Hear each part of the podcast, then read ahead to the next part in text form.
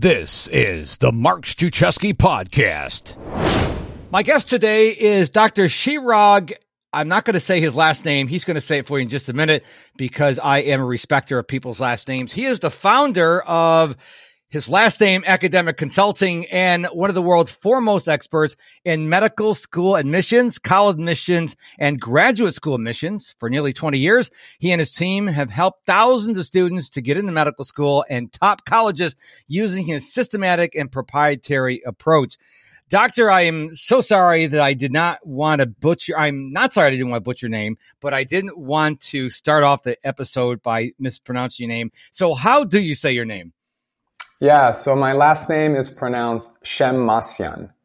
It's a tough one. And I tell people all the time that I don't uh, hold them to anything because my wife can't even say it quite right. So, you know, how am I going to hold anybody else to a higher standard?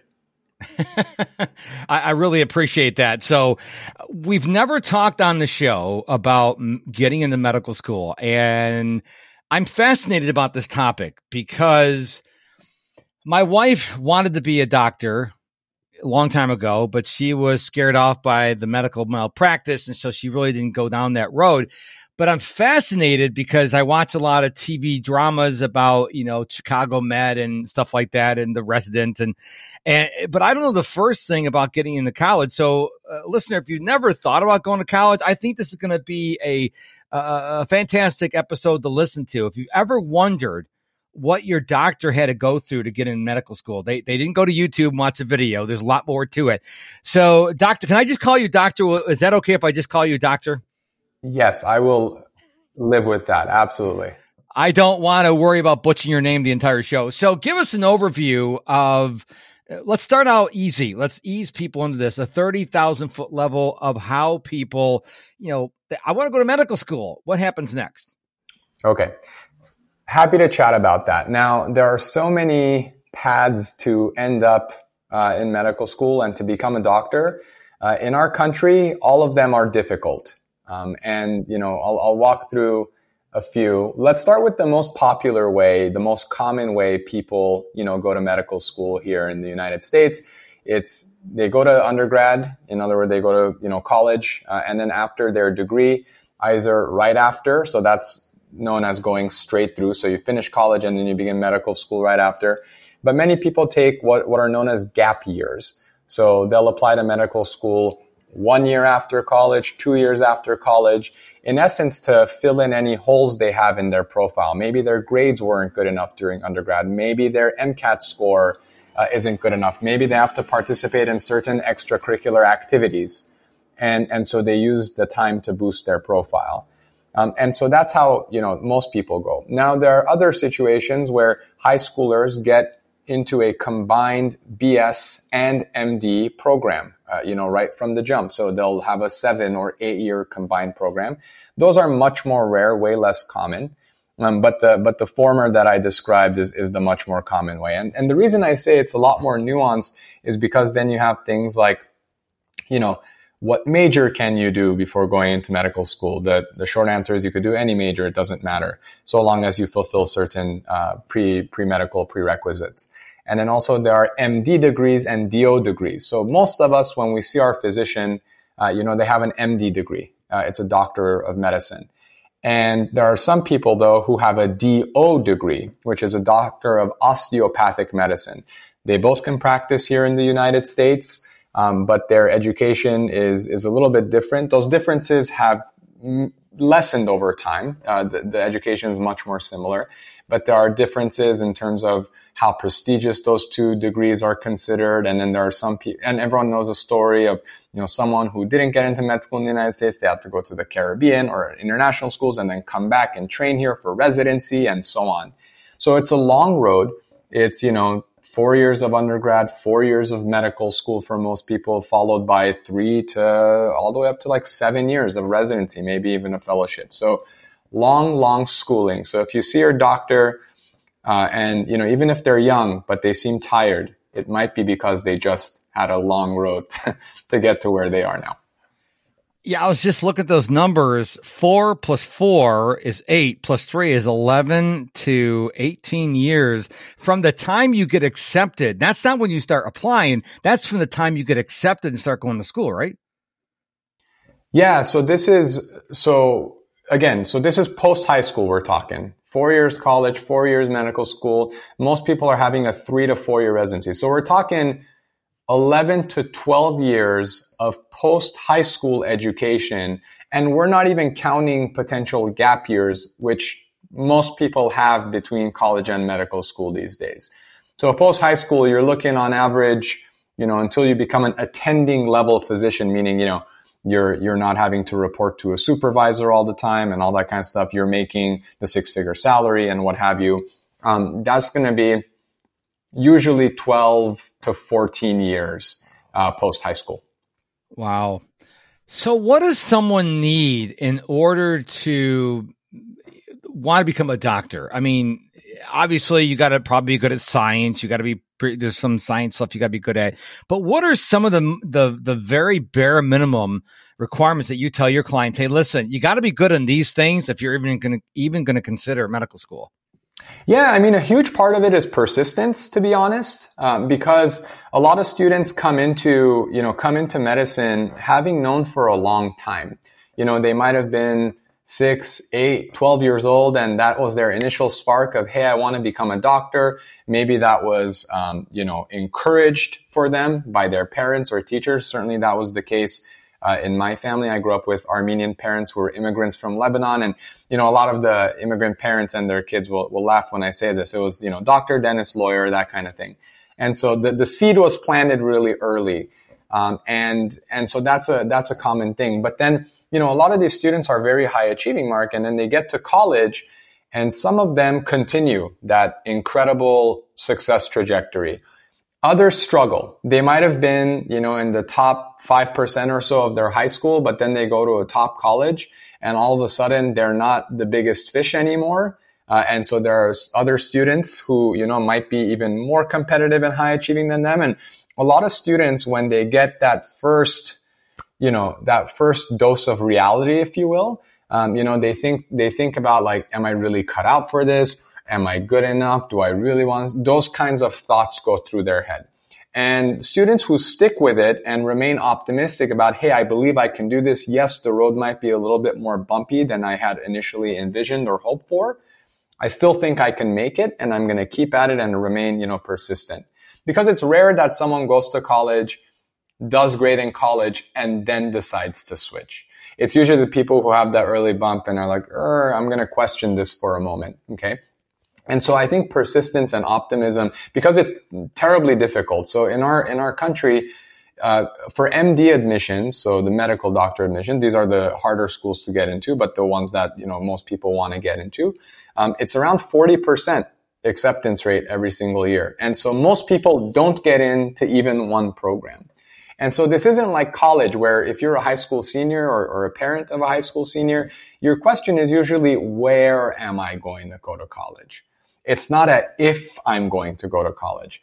With medical school, it's a completely different proposition because you might not get into medical school, period, which means you won't become a doctor in that case. And that's why people need to, you know, be really committed because it's a long road. It's a hard, even beginning that 11, 12 year journey is a privilege. And, uh, and it's reserved for relatively few people in our society. You mentioned that a lot of people when they start, they hit that bump and then they drop out. It, it reminded me of our family dentist who went through college as a mechanical engineer, graduated with honors, and then he goes, you know what? I want to be a dentist. Then he went back to school, went to dentist school, and graduated with honors. That is a very costly, uh, I don't know, I don't want to say mistake, but a costly lesson because well, at least he listened to his heart and realized he didn't want to become a mechanic, mechanical engineer and went back to school. I mean, that, I don't know how many people would actually do that, but I, I my hat's off to that person. But what you're saying is if you get into medical school, it's an entirely different world. It's not like going to high school where you got a couple easy classes and a couple difficult classes. It's, is it like almost like hitting a wall when you go to medical school? Hey, you listening to the Mark Struczewski podcast. Thank you so much for doing so. I really appreciate it. But are you a Mark Struczewski insider yet? This is my free email newsletter, and you can sign up right now by going to MisterProductivity.com. M I S T E R, MisterProductivity.com. Yeah, so once you're in medical school, the vast majority of people graduate. So, you know, graduating within five years of matriculation, it's going to be in the low to mid 90% oh, wow. range. So most people who get into medical school will graduate from medical school and get their doctoral degree. The hardest part is getting into medical school. After that, it's putting in the time. Most people will go to medical school, get their degree, match into a residency, and then go on to have their careers. They might not match into, you know, a very competitive residency. Like, let's say you're trying to get into dermatology or ophthalmology or neurosurgery. Those are very competitive. But to become a, you know, a physician and practice here, those are more or less assured for most people. Um, but getting in, different story. Uh, and that's why we assist people because it's a, it's such a crazy process and there's a lot of misinformation out there. You have a lot of discussion forums online. There's a lot of hearsay within the pre-med community. And I heard this is true. Someone told me X. I know someone who did this. So I must do this. And it goes on and on. It's like a never ending rumor mill. You tell people, no, that's wrong, but they've heard it so much that they can't shake that misinformation. And um, it's just really, I mean, it's a, it's a bumpy road, like I said, for a lot of people. So, if someone is listening to this conversation and either they want to go to medical school or maybe they have a child, a nephew, a niece, a cousin that wants to go to school, and this person has said, Look, I, I really like to be a doctor, I like to be a neurologist, whatever the case may be at what age should they start getting things ready? I'm sure you can't do it when you're in your last couple months of senior school of high school. You have to start early. So what at what age do they really start have to like really being focused on their task to get into medical school? Yeah, there are different ways to think about that question. If we're talking purely for medical school admissions, when do you have to get serious about it? Freshman year of college, you have to get serious. Obviously, if you're, you know, studying history and think you're going to become a lawyer and then change your mind, you know, obviously whenever you change your mind, you might be a little bit behind the eight ball, but you can catch up quickly. But uh, if you know that you want to be a doctor uh, from the jump, uh, you know, freshman year of college, taking the right courses, participating in the right extracurriculars, research, patient exposure, all those different things. Now, if people are interested in becoming a doctor, uh, I am not saying that you should twiddle your thumbs before then. Um, but what I'm saying is the pre-college years don't count for medical school admissions. No one's looking at what you did in high school, your grades, you know, who you got rec. No one really looks at that. No one cares. You don't even report it. However, I believe that the work habits that students start to develop as early as junior high actually have incredible downstream effects for medical school admissions later on. So students who, you know, seventh, eighth grade, certainly into high school, really sharpening their interest because the students who participate in extracurriculars related to healthcare usually if they have a positive experience, it reinforces their interest. And if they have a negative experience, that's also going to do the opposite, right? Where they're going to lose motivation and all that kind of stuff. But I actually think that's a good thing. Uh, not because I'm, I think it's good for people to be weeded out, not at all, but I think it's good for people to learn early what they're not interested in because there are too many people who sort of cruise through you know, junior high and high school, they get into college and then they kind of get punched in the mouth, right? Like they get their first B, B minus. And it sort of rattles their confidence. It, they question everything because part of their identity ever since they were kids is I was going to do X, Y, and Z, but now I'm not going to do that anymore. And that becomes a, that becomes a huge stumbling block. The parents freak out. What happened in college? Something changed. We chose the wrong college, all this kind of stuff. But they weren't necessarily battle tested until they went to college. And so I think that, you know, pushing your kids to read, comprehension is a huge one because a lot of people, when they take the MCAT, they have uh, poor comprehension. And so they struggle with that section of the test. And if they don't have the good work habits, then, you know, in college, when you get to college, no one's calling your parents to say Johnny didn't submit their homework last week. Is he okay? They just give your kid a C You know what I mean? And so parents, I think, have to instill in their kids that intrinsic motivation, that self drive, because once you get to college, no one's going to ask you, Hey, did you do your work? Did you participate in this activity and, and this and that? You're left to do your own thing. And if you don't have that muscle trained from way earlier, it's going to hurt you. So technically what matters is freshman year of college and up. But I think the foundations from six, ten years prior to that are incredibly important for your success down the line. What is MCAT? Because I don't know what that is. Yeah. So the MCAT, MCAT stands for Medical College Admission Test. And people can think of it as the SAT or the ACT for medical school admissions. Okay. Uh, it's the standardized test. It is incredibly difficult. Uh, it's often con- it's considered by many to be the hardest standardized test, like the hardest popular standardized test in our country when you compare it to GRE, LSAT, GMAT, SAT, ACT. It's sort of the it's sort of the monster, uh, you know, that people are trying to slay.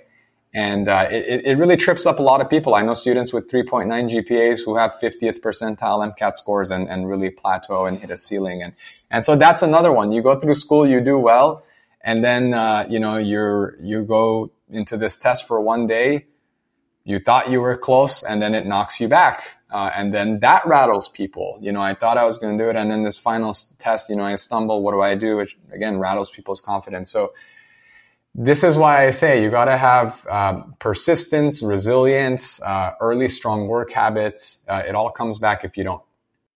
When do you take the MCAT? I mean, is that like after undergraduate, right before you get to medical school? At what point does that when that does that happen?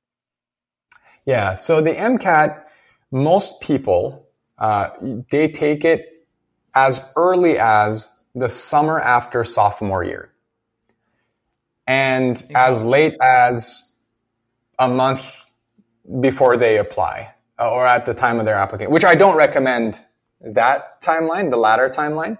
Uh, the reason why the earliest you would take it the summer after sophomore year is it tests a lot of information covered in your pre-medical prerequisites. So the bio, chemistry, physics, and math. And so by the time you're done with your sophomore year of college, most pre-med students, students who started out as pre-med, they will have completed somewhere between 75 and 90% of their pre-med prerequisites.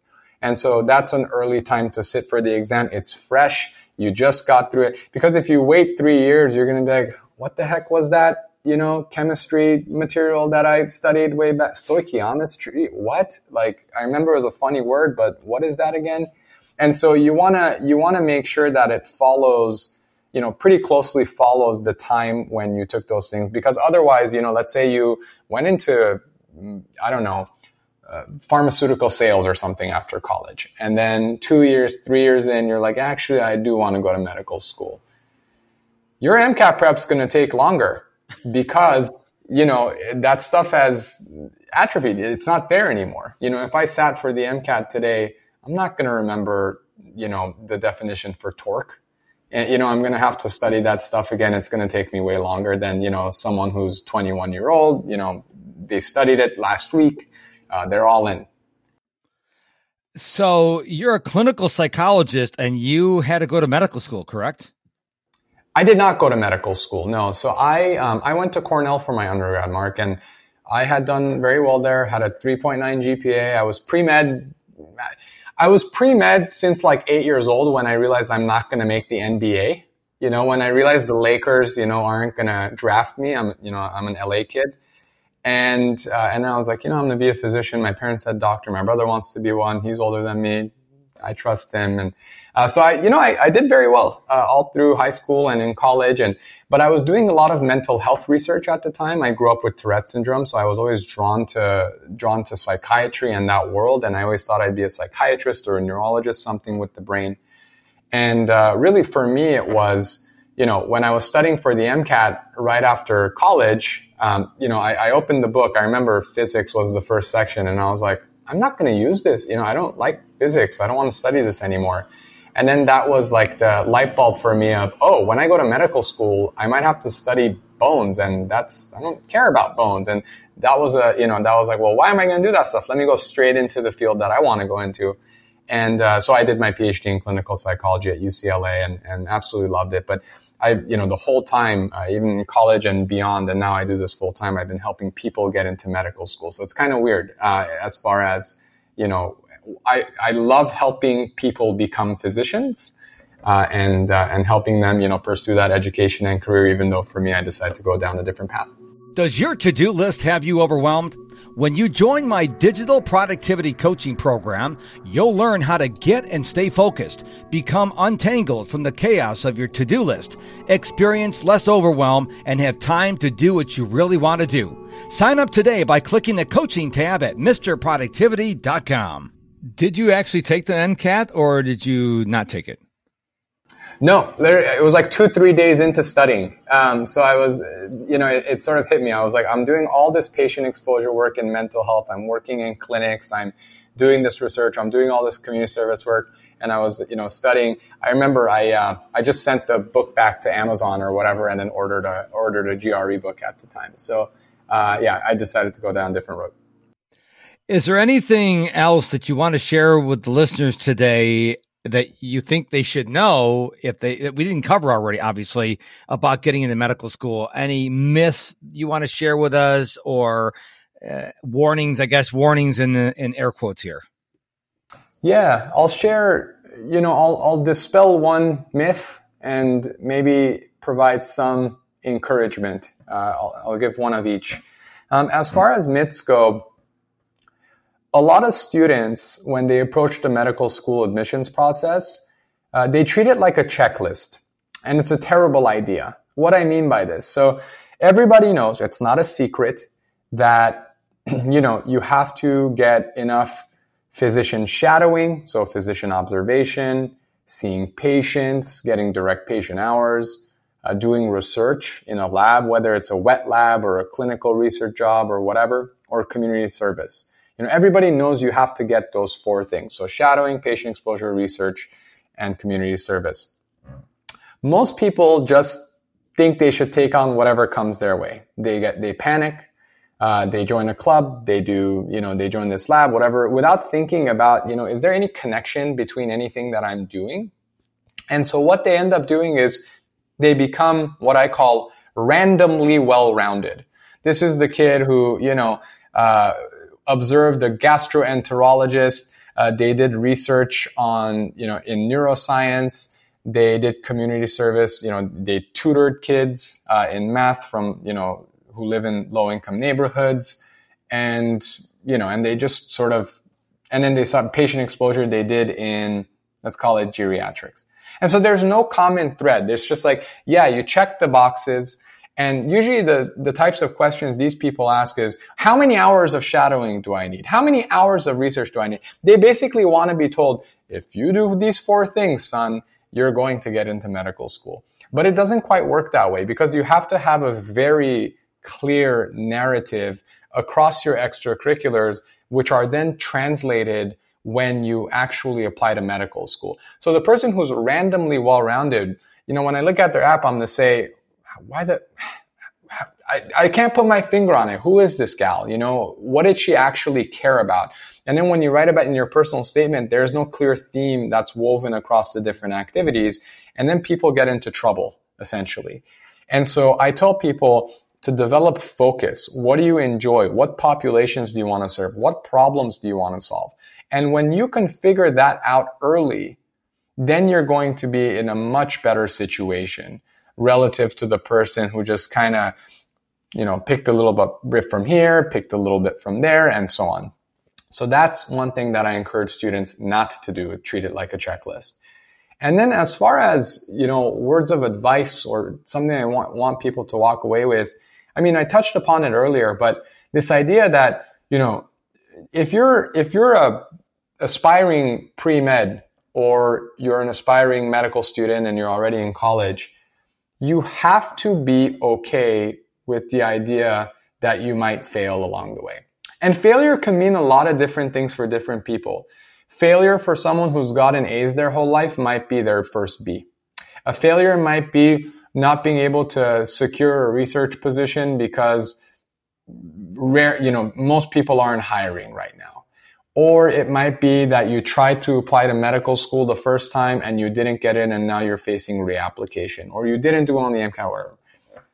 And even if you cruise through it, you might get to medical school or residency and hit a mental issue, right? Where you're, where you're in a situation, you're like, oh my gosh, it's been a slog. I got through medical school. Now I'm in residency working 16 hour days. And you're just like, do I really want to do this? And it feels like you've been spending so many of your years, you know, working your tail off. And now you're here. It was supposed to feel better, but it doesn't. You feel like you failed yourself almost. You're disappointed in, in, in that. Something was promised to you, you feel like, but it's not coming to fruition.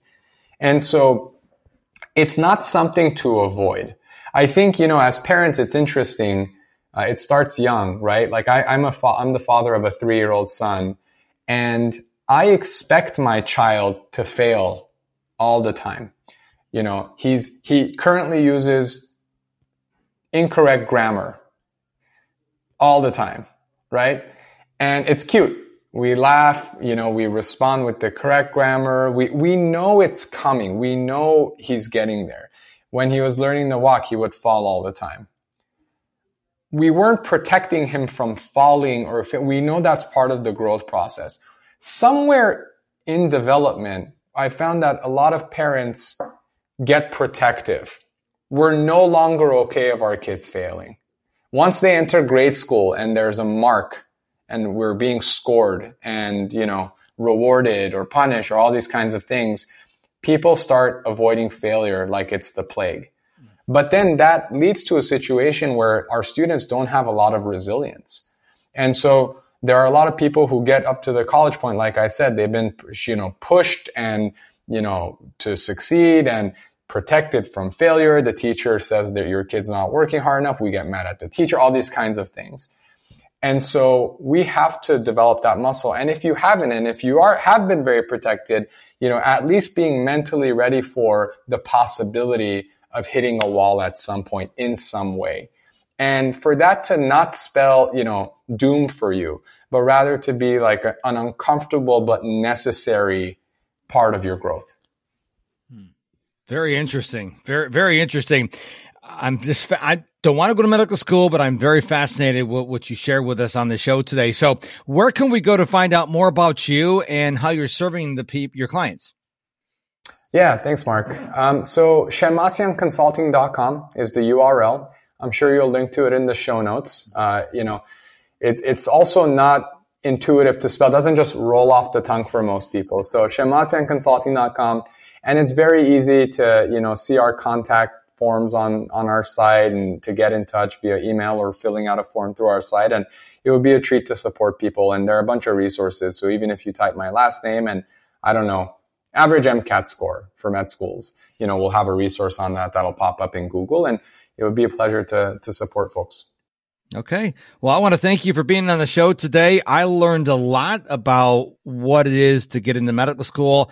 I was really fascinated because I wrote down four years undergraduate for a medical school, uh, but I didn't, I didn't connect it until almost the end of the episode that the undergraduates when you're going for your pre-med school. I didn't make the connection, but now I do. So listener, if you just got that, I just got it too. So don't feel bad. So it's a lot of work, but you don't want your doctor, like I said at the beginning of the show, to get their doctor's degree from YouTube. You want them to go through the training. Although I do not like the 16 hour days. I think they should be a regulation where doctors shouldn't be to work more than two, uh, 12 hour days. And after three days, they have to take two days off. I want my doctor, if I get in an accident, roll in the ER, I want my doctor to be fresh. I don't want them to work like, have like three out, three hours of breaks in three days. And I don't know why the medical people because the residents and the, the the senior guys say, "Well, I did it, so you got to do it." I think somewhere along the line, someone's got to stand up and said, "No more. We're going to have a maximum amount of hours, and that's it." Because you know, I've been in the ER with people before, and the doctor's like exhausted. I'm like, do I really want this doctor to operate on my to treat my my my loved one or operate on my loved one? So I, I don't know what the solution that is, but I know doctors that work and I'm seeing them on hours, and I know that you need to take care of yourself or you're not going to be your optimal version of yourself. So you want to say anything about that? Amen. Or? Okay. Amen. Yeah, no, happy to speak on that. You know, funny enough, my brother's an emergency physician and yeah, you're, you know, I, I, say similar things all the time, and folks are talking about this all the time. I've been hearing it for decades about, yeah, we need to shorten the hours for residency, and it's gotten way better and all that kind of stuff.